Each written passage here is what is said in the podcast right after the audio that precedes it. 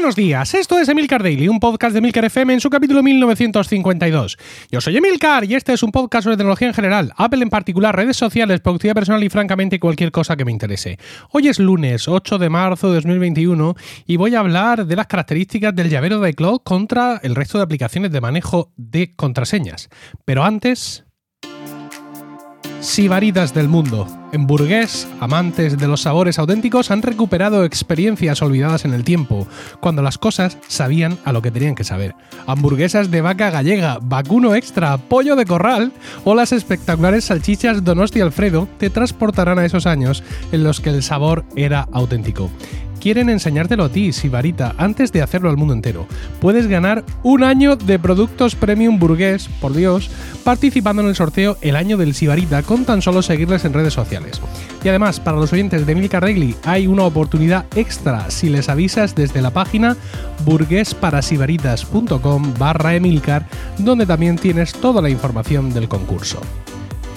Bueno, espero no, haberos abierto mucho el apetito eh, así temprano de mañana, pero vamos, en cuanto veáis eh, las imágenes de la, de la, web de Burgués, eh, vais a segregar todo tipo de jugos, aquellos que consumís carne.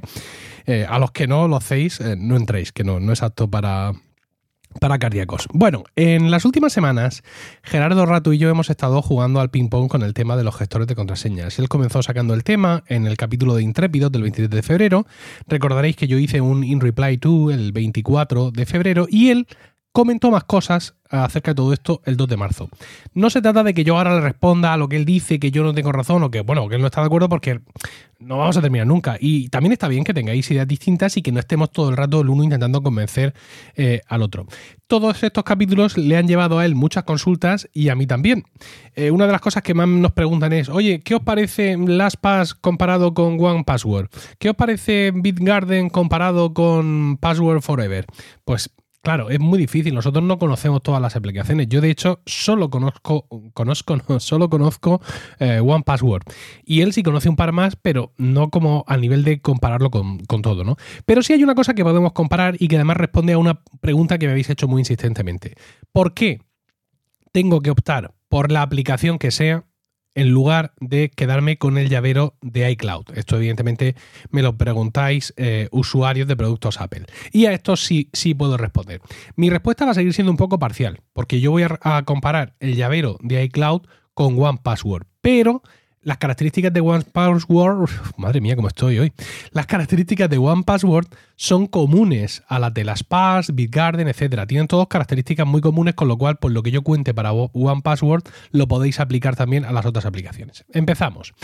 En iCloud puedes almacenar contraseñas, y tarjetas de crédito. Muy conveniente cuando estás navegando con Safari y te aparece, te aparece el campo de la tarjeta de crédito y automáticamente puedes autorrellenarlo con las que hayas guardado en, eh, en, iCloud. De hecho, es una de las características, la única que yo tengo activada del llavero de iCloud. Yo tengo desactivadas todas las contraseñas del llavero de iCloud, pero las tarjetas de crédito sí, porque en ocasiones es muy cómodo el rellenar los campos de tarjeta de crédito directamente de iCloud sin tener que invocar a OnePassword. En OnePassword o en cualquier otra aplicación tienes las contraseñas, las tarjetas de crédito, eh, cuentas bancarias, identidades, documentos, eh, cuentas de correo electrónico, licencias de software, eh, contraseñas de routers y configuraciones de routers, servidores, notas seguras y un montón de datos personales. Seguramente OnePassword, que tiene todo esto, sea la que más tenga, pero estoy seguro de que en las otras aplicaciones también tienen un montón de cosas. OnePassword además tiene WatchOver, que es este servicio que te va peinando las contraseñas y te dice, oye, esta es vulnerable porque aquí han entrado, esta es flojísima, esta es muchachito 35, por Dios, esta lleva sin cambiarla desde que tal. Eh, mm, esto ya lo expliqué con más, eh, con, más profundidad en el capítulo del 24 de febrero. Así que si, si, os interesa algo más de información sobre WatchOver, escuchadlo de nuevo o escuchadlo por primera vez. Otra cosa que me gusta mucho de OnePassword es que, bueno, yo tengo una cuenta familiar. Yo pago un poco más, evidentemente, que por la cuenta individual y eso nos permite tener una cuenta Rocío, otra a mí y mm, en breve le voy a abrir una cuenta también a Isabelita para empezar eh, a, enseñarle todo este camino, todo este sendero. Lo interesante de esto es que nuestras cuentas son separadas, es decir, yo tengo mi bóveda con todos mis datos, ella tiene la suya, pero hay una bóveda común de la familia. Y en esa bóveda común yo, eh, desde mi cuenta, o ella, desde la suya, podemos marcar esta contraseña, este inicio de sesión, mejor dicho, es común.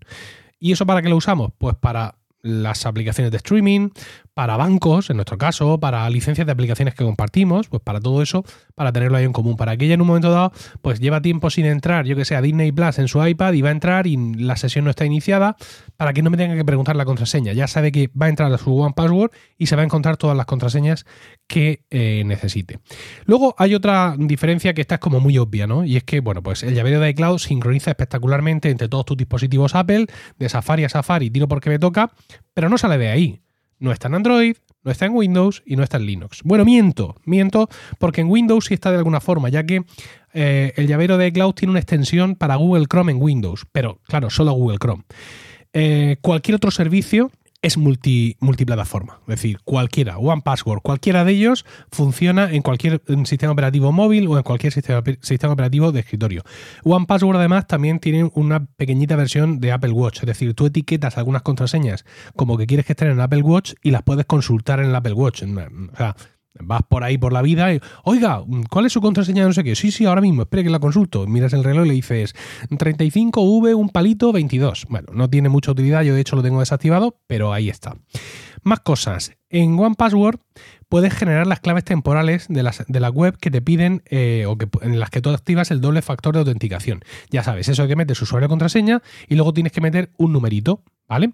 Generalmente cuando tú activas esto, eh, por ejemplo en Twitter o en Instagram, eh, el sistema de Twitter, la página de Twitter te dice, bueno, aquí tienes un QR, escanealo con tu aplicación de generar contraseñas, Google Authenticator, Microsoft Authenticator, todas esas cosas. Bueno, pues en vez de esto yo lo escaneo directamente con One Password. ¿Eso qué significa? Que cuando yo entro a Twitter, por ejemplo, eh, invoco a One Password, me rellena el usuario y contraseña Paso a la siguiente pantalla que es para meter el código de activación y OnePassword ya ha copiado ese código en el portapapeles de mi ordenador, con lo cual yo hago comando V y lo pego y entro directamente.